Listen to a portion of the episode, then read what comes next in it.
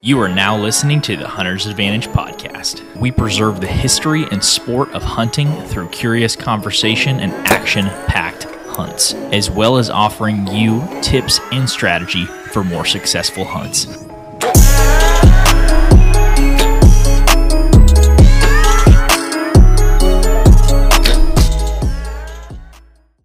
Hey, everybody, welcome back to the Hunter's Advantage podcast, episode number 145. 145. 145, approaching 150 very quickly. How's it going, Jake? Oh, I think you introduced me wrong on this one. Usually I get called Big Buck Slayer, but Jake underscore Gay, Gaylord will do.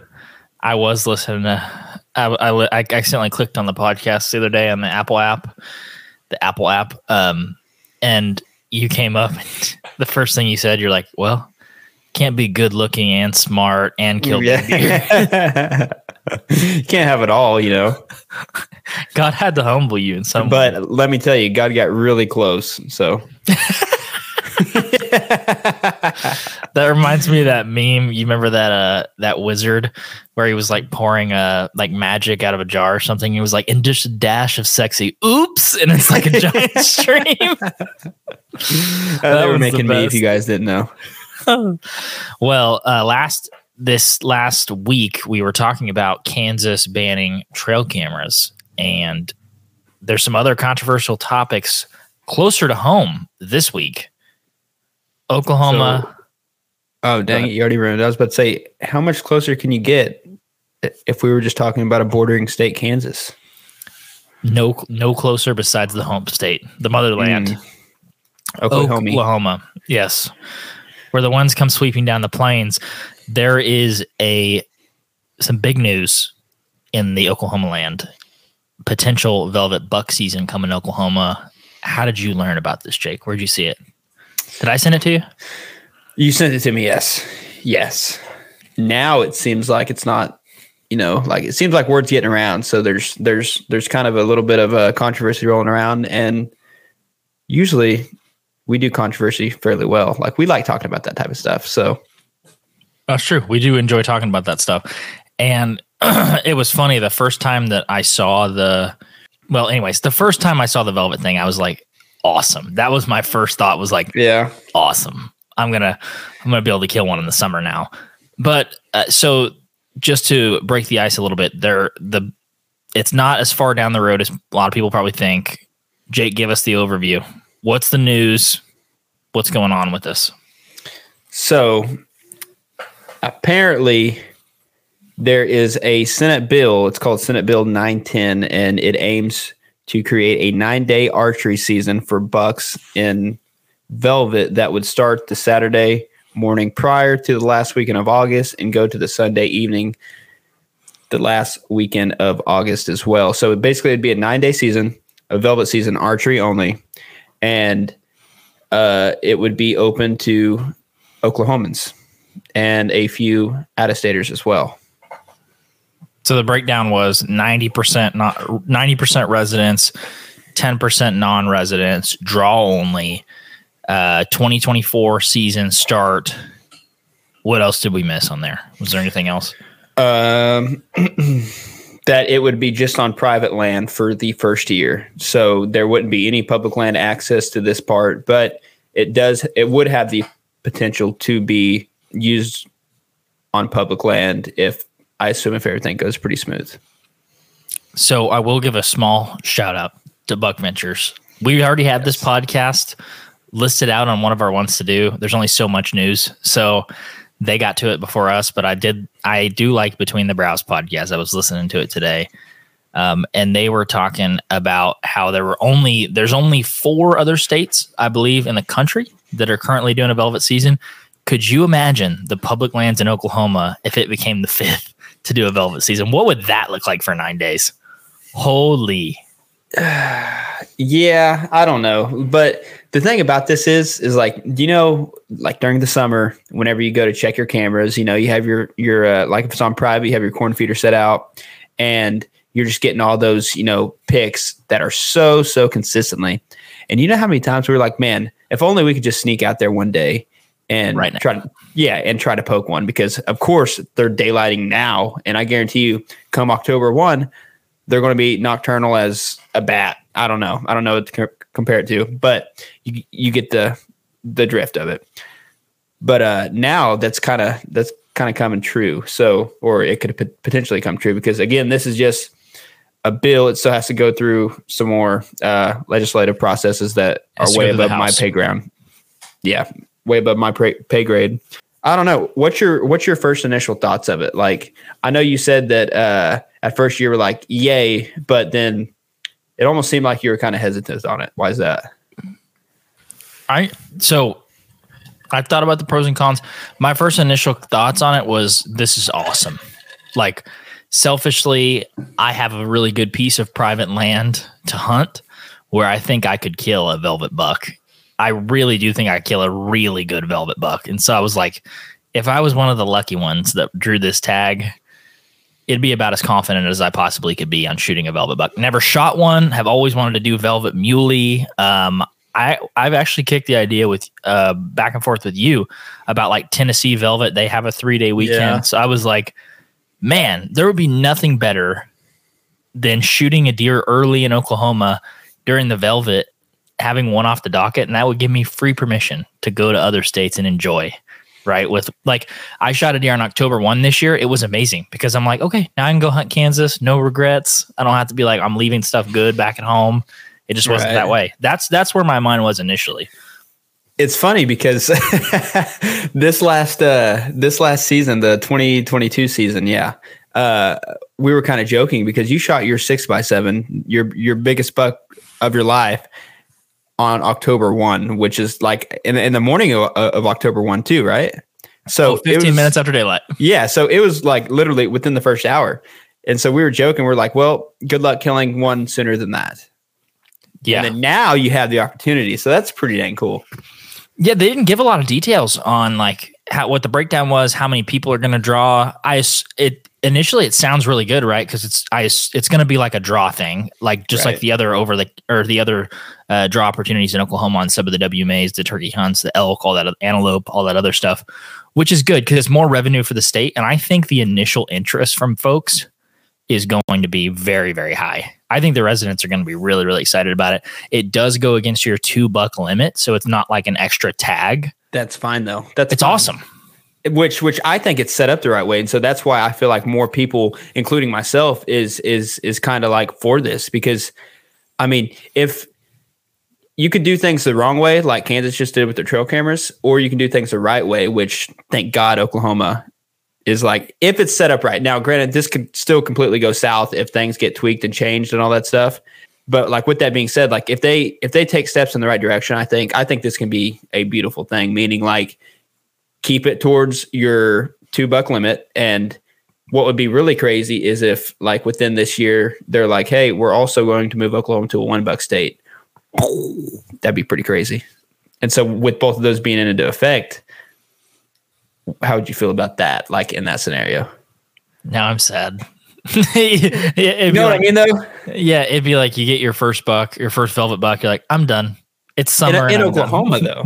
But it's fine. Yeah. Like then you're like, well, you know, I still got I still got time to make a game plan if worst case. But I don't see that becoming an issue just because like why would they be opening up a velvet season if there wasn't like if there was not a strain on the resource. You know what I mean? Like if there was a strain, there would be like, okay, one buck limit, but with them being opening up this velvet season, then you know, obviously they're not straining. So I doubt the one buck would happen. it's probably one of my favorite things about the proposed bill was the you're not adding to the strain of the resource by adding another buck because a lot of WMAs when you hunt in Oklahoma and you draw out for them, they're like, okay, this is a bonus buck, right? Like you can go and shoot a third buck, and it's like kind of defeats the point. We got this two buck limit, right? And we're giving you handed you another tag just because you're coming out in this area. Is Tennessee that way? I do not know. I don't know. I have not done any research into Tennessee Yeah. but I didn't like I didn't necessarily like that but this is all on private land, so it definitely makes sense. Like it's not like you're drawing out for this one management area that has a velvet season special, right? And there's only 75 permits. It's not like that. Since it's on the private resource, I think it makes a lot of sense to go towards your limit. Do you know how many tags they're going to give out for this? No, and that's one of the things that I think everybody's like waiting with their fingers crossed. Like, what if they come out? They're like, all right, a thousand tags. It's like, frick, there's a hundred thousand bow hunters in this state, and they're going to have a thousand tags. Like, which that would make like that would make it heavy, heavy on the preference points type thing, right? Like where you'd have to wait probably multiple years to draw out, obviously. Yeah. But would that would that be a bad thing though?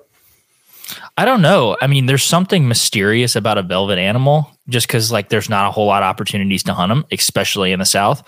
So having a velvet animal, I, it'd be something I'd be willing to wait for. If it's something that I could right. do every five years, I'd be like, gosh, this is awesome. You know, this is my velvet year. Yeah. So as a as a resident, right? Because you and I have been pretty uh, religious on trying to apply for all those uh, Oklahoma draw hunts, like the elk, the antelope, uh, all that good stuff. Do you think it's just going to be like like just tacking on to that system where it's just five dollars, or do you think it's going to go up for the residents?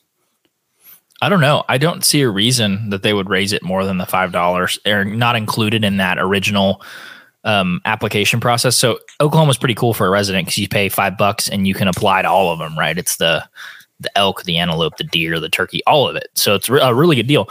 Um, but for a non-resident, that was one of the things that was kicked back and forth. Is like, what's it going to cost? if it is very limited, I bet it's I, if it's not, it should be a pretty penny.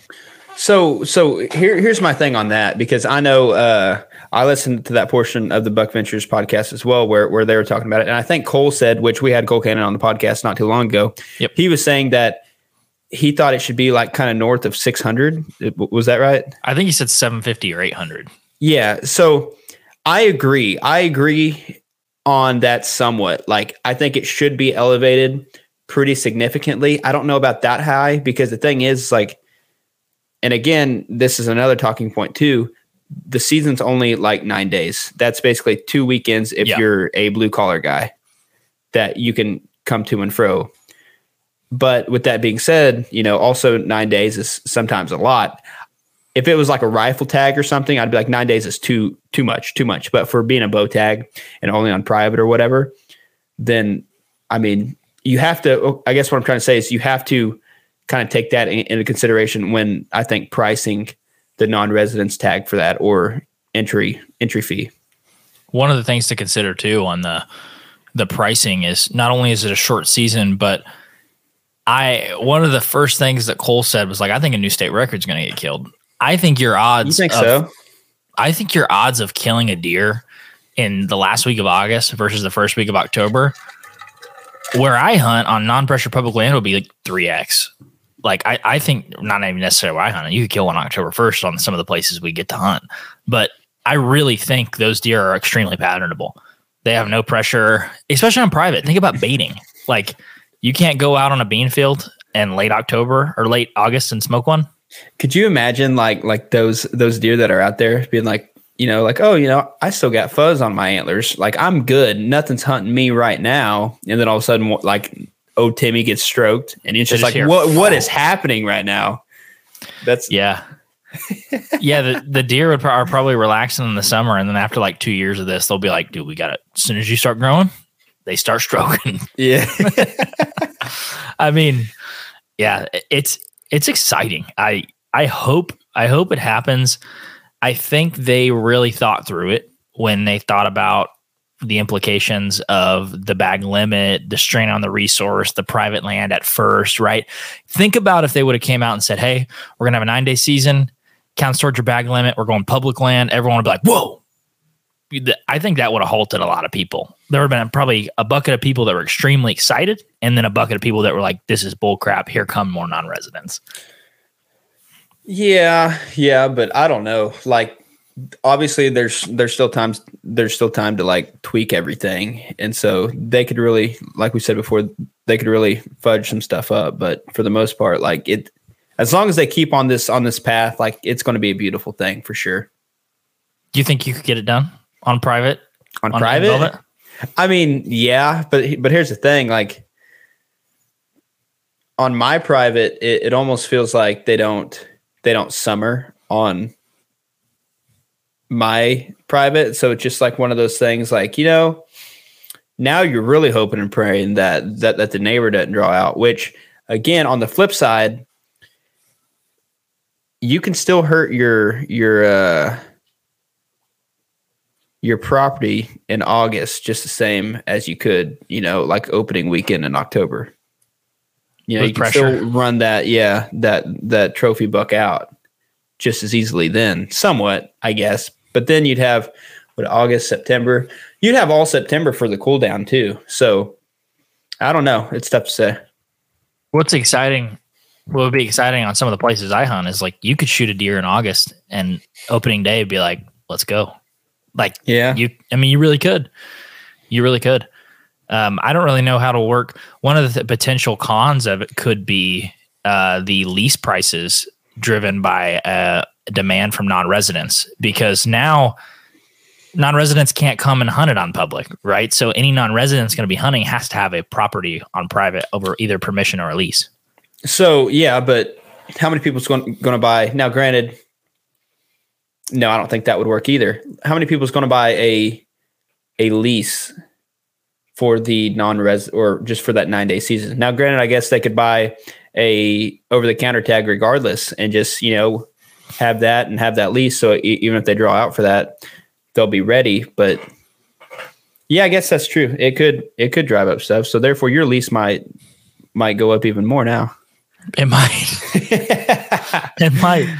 I mean, I could see that though. Like, think about it from a if Oklahoma remains an over the counter state, you come, you get your lease, you draw out on a really good year. You're going to want to get a really good lease because of the velvet. Uh, and then, oh, by the way, you can also hunt for three hundred more dollars. You can get two buck tags and six doe tags. So for over the counter. Mm. So there's really, from a non-residence perspective, there's not a whole lot of extra burden if you just draw out for the uh, the velvet season because you can just easily go over the counter and buy tags cheap if you have a lease. That's true. It'd be a great, honestly, from a non-residence perspective, there's not a lot. Like if you drew out for a Oklahoma velvet season, that would be, a, and you could find a lease. It'd be a good deal for you. Yeah, can it would. It would. So I didn't ask you what what do you think's a good price point for that then? Like like for the non-resident velvet. I don't know. It's so sought after, right? I'm I'm not a macro or a microeconomist or whatever, but I did take some macro and microeconomics. Supply and C's demand. get degrees. C's get degrees. Um, they there's going to be a lot of demand, right? Especially since it's a longer velvet season. Some other states have velvet weekends. This is literally like a it's like a muzzleloader season. It's nine days. Basically. So it's a lot of opportunity in a great state on a time where I think it's easier to kill a deer. They should be somewhat expensive.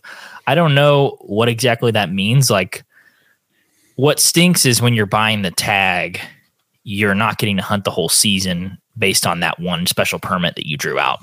Right. So the, I think that has to be in consideration. Like, for instance, when we draw out for Kansas, we get to hunt the whole season in Kansas, not a nine day period. So if I don't know, 300 bucks, 400 bucks. It's I pretty would think I would think 4 450. That's what I would think because it's like it's like attainable, but also it's just like you'll notice it's gone. You know what I mean? it'll hurt it'll hurt the bank account. Yeah. Yeah. but like but like because i don't know because since it's an, and the only reason i'm not saying you know like 550 like like a kansas tag is for the non-resident is just because it is that nine day season you know what i mean it's quick. That's quick. Yeah.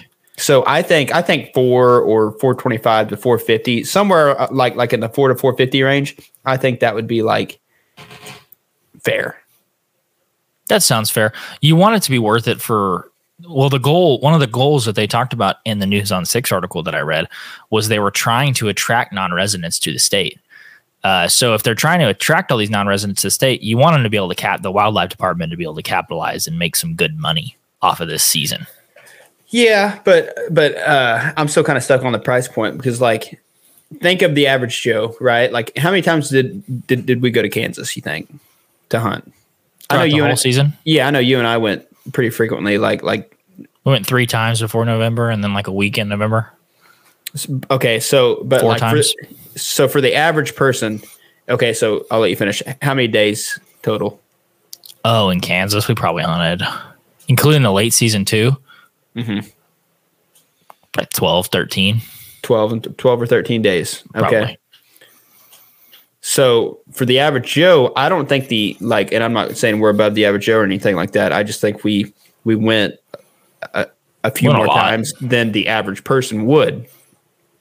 Mhm. So with that being said, I think the average person might spend five days, five to six days in Kansas for their $550 tag that they use all season. I think most people are only going to go five to seven days, if that. So Yeah. what's so what's the difference in the price point? So they have a nine day season. You could take your vacation then and go all all, all that. And so now I can kind of see like charging 550 for that. You know what I mean? Like if you break it down like that, Yeah, I did think that makes you- sense at all? Or, or Yeah, but when you have a when you have a super long season, you give people the opportunity to like uh to Plan out their build their schedule around right like they have people have families, they have obligations. Like it's not like when you have it in August though, it, it is one of those things that you can't have too much empathy because when you put in for the tag, you knew when the hunt was. That's you know what. I mean? It's not like you're like, "What? August? No idea." No, that's not going to happen. I don't know the price. Five dollars for residents. I'll take that. Uh, absolutely, but non-resident wise, I don't know. It's got to be expensive because I feel like the when something's expensive, you uh you hold it in a different regard, and I want it to be like a gym, right? that's a good point. yeah, you want it. You want it to be something that's coveted. It's like people want. Like So therefore, you know, they don't want to shoot like a like like a two year old because it's like you know that's a going to might be a five hundred dollar two year old. yeah, or if you make it not a lot of non-residents, like you're there's nine to nine to one ratio. Uh, if it takes a while to draw out, then people are going to hire hold it in a different regard too. You know. Yeah, yeah, that's true. That's true. So, do you think people would scout different, like for that season at all? on their on their private. yeah, like do you think they would try to do anything differently? Make sure the feeder's full. Right. Obviously, obviously. Yeah, I, probably a food pattern. I think that'd be that'd probably be a good one. Like people would catch deer on beans in the ender or the ender, the later part of the summer, the, the ender part of the summer. I think people would probably start.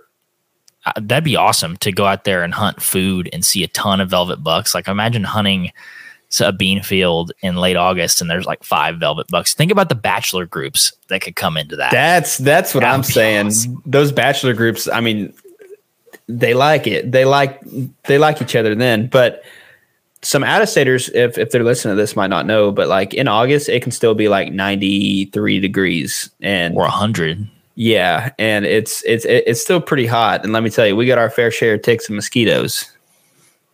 Yeah, it's not to So- be. You're to be sweating. Yeah, it's not to be walking the park like because it's so like it's to suck in that in that aspect. It's like okay, now I gotta pick literally seed ticks off of me while I'm having a little bit of uh oh what's Carol say? F- famunda cheese. from on jeez yeah. Your booty gets brewing. your booty gets hot basically, and uh yeah, so that's in a way that's that's not going to be too fun, but I don't know, I don't know. think about this though. Beautiful velvet horns. Those deer have the the reddish summer coat that yeah. coat that helps dispo- like disperse uh, moisture that would be beautiful on a mount like a summer coat freaking velvet horns like that's a i see some of the tennessee ones and they look awesome That is that is true. That is true. So with that being said, like I I think we asked oh what's that taxidermist name we had on the podcast not too long ago? oh, i'm trying to remember Uh Sloan. Sloan? craig craig sloan yep. Yes. Didn't we ask him about like like how to preserve velvet antlers? yeah yeah we did And it I it was something I think it was something with like salt water or whatever. That's that's something that it probably needs to be common knowledge sooner than later because for most people like especially oklahomans i mean i know we're probably getting ahead of ourselves here but like that's exciting like now granted we probably won't have to worry about that near as much because for preserving them or or or whatnot. For the most part, I think he was talking about like that backcountry mule, uh, like velvet stuff, where you going to have hours upon hours before you can get it back to the taxidermist, and they can like I guess freeze dry them or however they do their thing. Yep. But uh, yeah. So I guess it won't be too too big of an issue because it'll be like kind of like a cut and paste thing. You can get it to your taxidermist pretty quickly. Yeah, I, that's that's the good thing is if you shoot one of those, you're prepared and you can probably get there quickly. And if you're in a border state or even if you come from across the country, I, I think you'd be able to get there quickly enough not to run those antlers. Either that or I mean, at least get ice on them pretty quickly. Yeah. Yeah, I did want to read a quote from uh, I think this is an Oklahoma senator, Senator Stevens. This is one of the motivations behind the bill itself, Bill 910 he he quoted and said, uh, "Oklahoma's tourism industry would greatly benefit from introducing a velvet buck season, as only a few states offer this season. Hunters from across the country will be looking to travel to our state to take part in the first season and many thereafter." You think Oklahoma's tourism would benefit? I think it would drive a lot of folks here. The issue is how many of that ten percent, how many's going to be in that? See, that's that's the only thing that that that that really worries me about that is like, what what is that ten percent going to hold? Like, is that is that ten percent of a thousand tags? That ten percent of three thousand? You, you know what I mean? I think it to if he if they're looking at it from the lens of it's going to greatly benefit the tourism industry, that's got to be a lot of people you know, like because a hundred people coming to your state, that's going to yeah. be in the thousands of dollars probably, or tens of so, thousands of dollars. Hear me out though. What do you think they're going to do with this extra money? I don't know. They should get some more land, is what they should do. That's that's what I'm saying. is, is this going to be the next Kansas where where people can walk up on on beautiful bean fields and stuff like that, or what do you think you're going to do with it? Because if it's going to be great, if it's going to greatly benefit, then it's going to greatly benefit conservation in Oklahoma. So, what are they going to put in for that? I don't know. I think in the subsequent years, when they start offering it on public land, it would make a whole lot of sense that they're like, hey, we're bringing in these non residents, we're charging a premium for this coveted season. And through that, with that money, we're going to either improve these WMAs in these ways or we're going to buy more. Right. I think the more people you bring in, the more revenue in, the more land you need to disperse those people upon. Right. That's how I, I think about it. I got an idea. I got an idea do exactly what you said, but sell Kaw WMA. sell that to to I don't the lowest bidder. sell it to Kansas. It's close enough to Kansas. We can just give you that. How about that? And we then could. Kansas Kansas can make that work, and they're gonna be like, "Oh, we'll whip you into shape really quick." And then sooner or later, it's like, "Okay, we want it back now." Once they get it to a good point, exactly. So that's that's basically my management plan, and so vote for me on your next city council. World War Three up at up at Kaw. it is though, dude. That that place is great for pig hunting. Yeah, that's true. It's very good for pig hunting. So, uh, do you think deer? We were talking about this before the podcast, and we had to cut ourselves off so we wouldn't break it. Mm. Talk too deep about it. Do you think deer are bigger antler? Have have bigger antlers in the velvet? Inches I, wise, yeah. I said I I think so. And from what we were talking about earlier, I said because just the way my mind thinks. So so take this with a grain of salt. This is not this is not any part fact. Okay, this is just my bro science. Yes, my bro science. So my my thinking is I think a hardhorn buck and a velvet buck, the velvet buck would on that same deer would have about 10 inches bigger score wise. So it would add on 10 inches from a velvet rack than it would on a hardhorn rack. And because of, and the reason why is because I think when the antlers are full of blood, it's kind of swelled up a little bit, and which would add like maybe an eighth, you know, four eighths inches here there, you know, because you got you got to take the four mass measurements, and then you know probably a little bit on top of each tine, and so when it's all said and done, I think like like the average like mainframe eight or ten would probably add around around ten inches.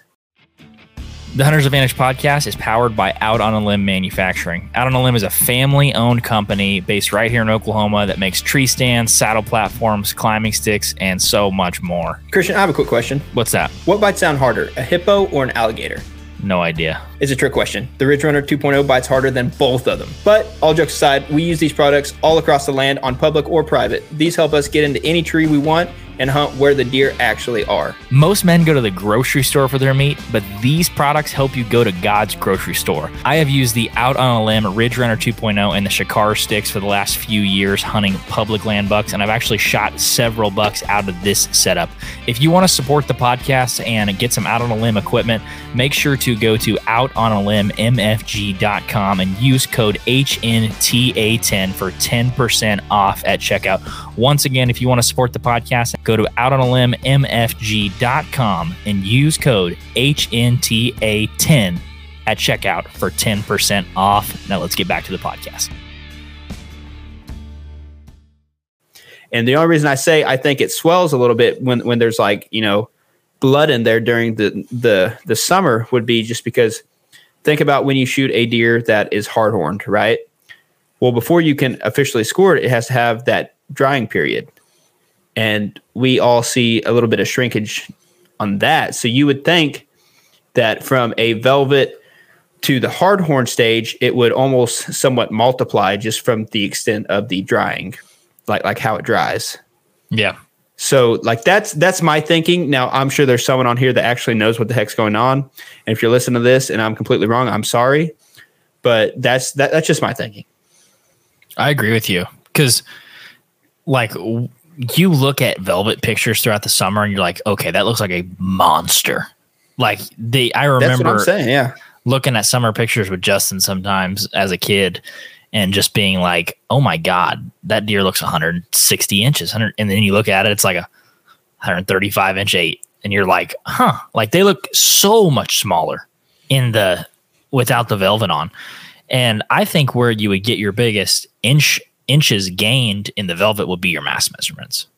Like Yeah, I I really, so. I really think so because you're going to get a lot of them. You're going to get eight of them. You you see like it almost looks like most deer that are mature in the summer. It looks like they have baseball bat antlers with velvet, you know, because it looks so much wider than normal. And you got to think too, like you said, on each point, maybe gain an eighth or a couple eights.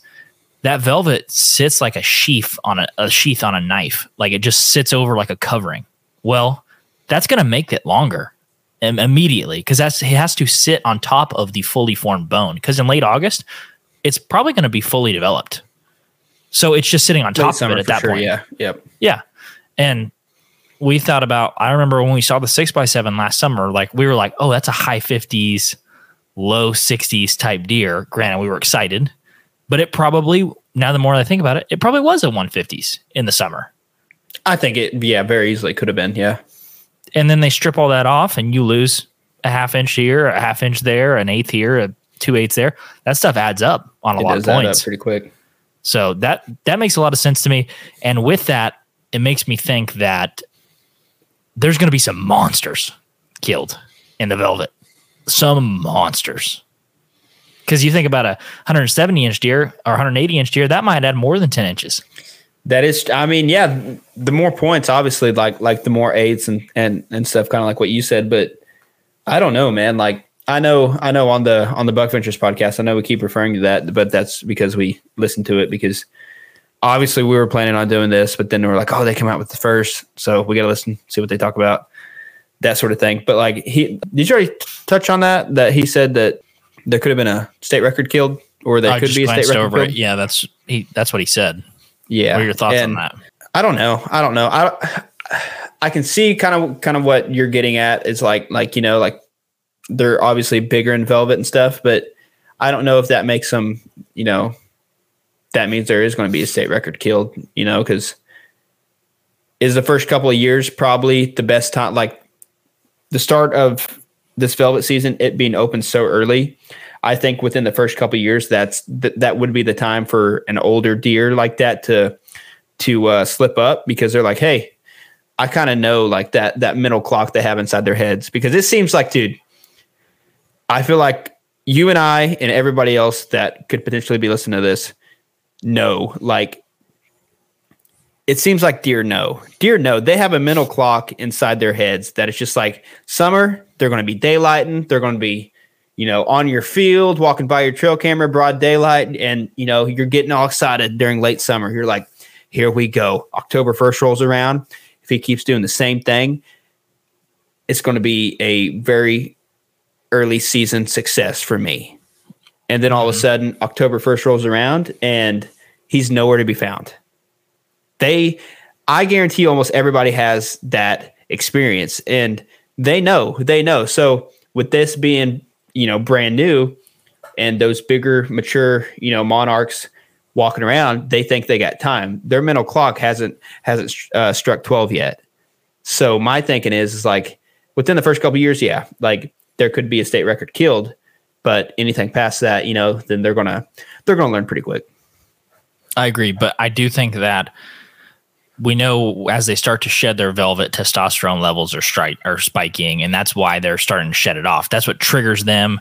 That's what makes them disperse right at the end of the summers because they can no longer be around each other because they're about to throw some hands. Well, my thoughts are the reason a j- absolute monster could get killed in the first couple years or in the summer is all those bucks are so con- like conjugated together.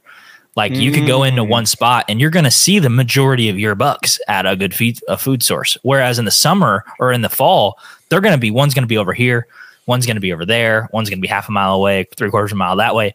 In the summer, it's almost like you're putting them all together in one small spot if you have a good feed source on a private land that's not pressured. And my thoughts are that's going to help a lot. Or- So I agree with that, but I want to I want to play a little bit of devil's advocate on this, and I want you to answer this.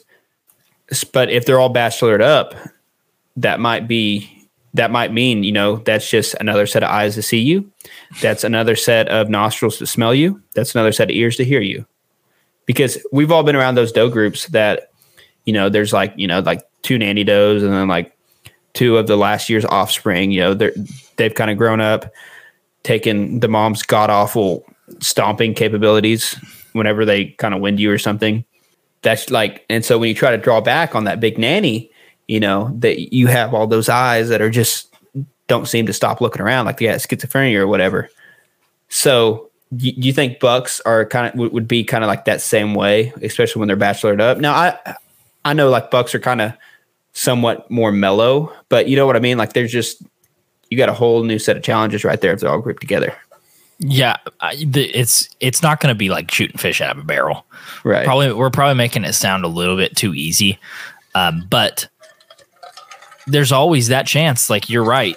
I would if you asked me my dream scenario on shooting a big buck, I'd say strolling in by himself. That Yeah. would be with no does around, no other deer around.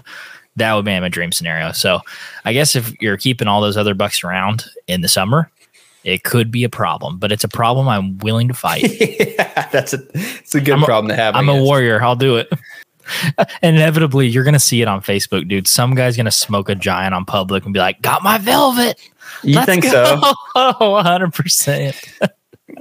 Damn it, Billy. Somebody's gonna do it because every year somebody I see on Facebook these Facebook hunting groups where somebody tells on themselves, and people are in the comments like, "You should probably delete this, bud," and then it's gone. Somebody's gonna go on public and shoot a giant and be like, "Oops." Misunderstood. Well, I don't know. I don't know. Like, yeah, maybe. They kept it You always simple. have those people. You do. It's like family, you know. You, you can't pick them. You can't pick them. I think to sum it up, Oklahoma did a great job on keeping it simple. So far, They so far, they're going to come out with the next rev of this, and it's going to be like, all right, you could take two bucks, doesn't count towards your bag limit, ninety percent non-residents, ten percent, re-, and we're going to be like, dude, the first it's free. awesome. It's free. Actually, we're going to tax the residents to pay for you guys. I mean, I mean, they're just following Kansas model, you know. Like, Yeah. I think, I think that's why we're kind of iffy about it, to be honest. Like, like this is honestly a great thing, but I it think seems a little why- too good to be true. But I think that's due to the whole Kansas situation. It's just like why'd they ban trail cameras? I don't know. Yeah, I, I hope that uh, our senator, Senator Stevens, that was talking a big game. I hope he Is it sees it to the Stevens end. or Steffens? I can't read if that's Steffens. is that not Stevens? How's it spelled? PH can PH is a V too. It sounds like a V. But not the I before E. There's not an I. You're just trying to use random grammatical facts to make me sound stupid. Just trying to make you sound photosynthesis is all. Now you got me. Now you got me paranoid. You googling it? Yeah, How is Stephen with PH spelled? that's Steven. okay. Senator Steffens. uh, hey, I don't know. that didn't sound right to me. Neither does Gaylord, but hey, that's my last name. That's true. They're just Babcock. I blessed. remember. I remember uh, when we first started doing TikToks. Like one of the comments that I'll never forget. It had like 20 likes, and and the dude just had a whole bunch of laughy faces. And he said, he said, "Are these actually these guys' last names, or are they just trying to be funny?" Christian Babcock and Jake Gaylord. and someone was like, "No, that's actually their names." And I was like, "Well, That's funny. I was if we got with it." if we got Lauren on here with her maiden name, it'd be the trifecta. My wife's last name used to be Moorhead. Moorhead, and then she was probably like waiting to be saved by some knight in a shining tower, and then I come along and I'm like, I got Babcock. It's the best I can do. Why couldn't you be a damn Smith? You know, a I could Johnson. been. I could have been a Smith. I know. I wasn't blessed. Hey, like you said though, God can't give us. You can't give it all. You got to pick and choose, and you know, We don't have it like that. Anyways, guys, if you made it this far on the podcast and you put up with us, we do have a video version of the podcast that's out now. It's called Hunter's Advantage Podcast on YouTube. And if you want to see us uh, laugh in real life, you can go check out that one. We post every ver- every version of the audio. We post a video version on YouTube. It's really cool. We need to get the subs up over there. So go check that out. got some What really got good else? guests coming up. We do. We do got some good guests coming up. I've been pulling my weight in the uh, guest booking department. So, so just to give a little teaser, I'm not going to name drop or anything like that because it very well could not work out. But so far, they they're both like, yeah, sounds great. Next month, the month of April, probably mid April, we're going to start this, and it's going to be Science Month. Deer Science Month, baby. Deer Science Month. And I think we're going to go over the eyesight, the old eardrums, and the old nose piece. Yep. And one bonus episode from a special guest opening up the keynote. Might be one of my favorite guests. Yeah. One of the best deer scientists in the country. I'll leave it at that. Go do your guessing. Go do your guessing. And we're also going to have one of the best bow hunters on the planet on next week. So we got some great guests coming your way. Funny enough, he was he was on this episode too. Was he?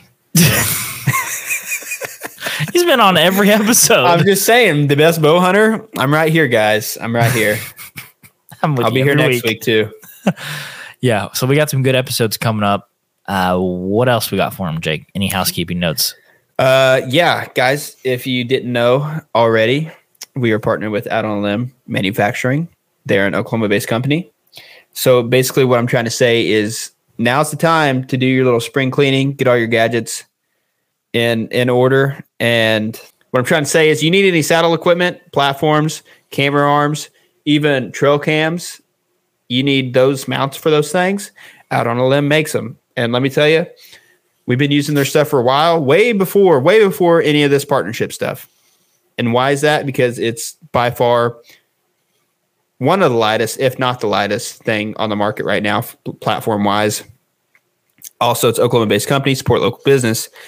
But beside the point, it's it's it's very good stuff. But if you guys happen to need something and you're wanting and you find something you like, use code HNTA10 for 10% off at checkout. Anyways, thank you guys for checking out the podcast. We will catch you guys in the next episode. Jesus loves you. Bye.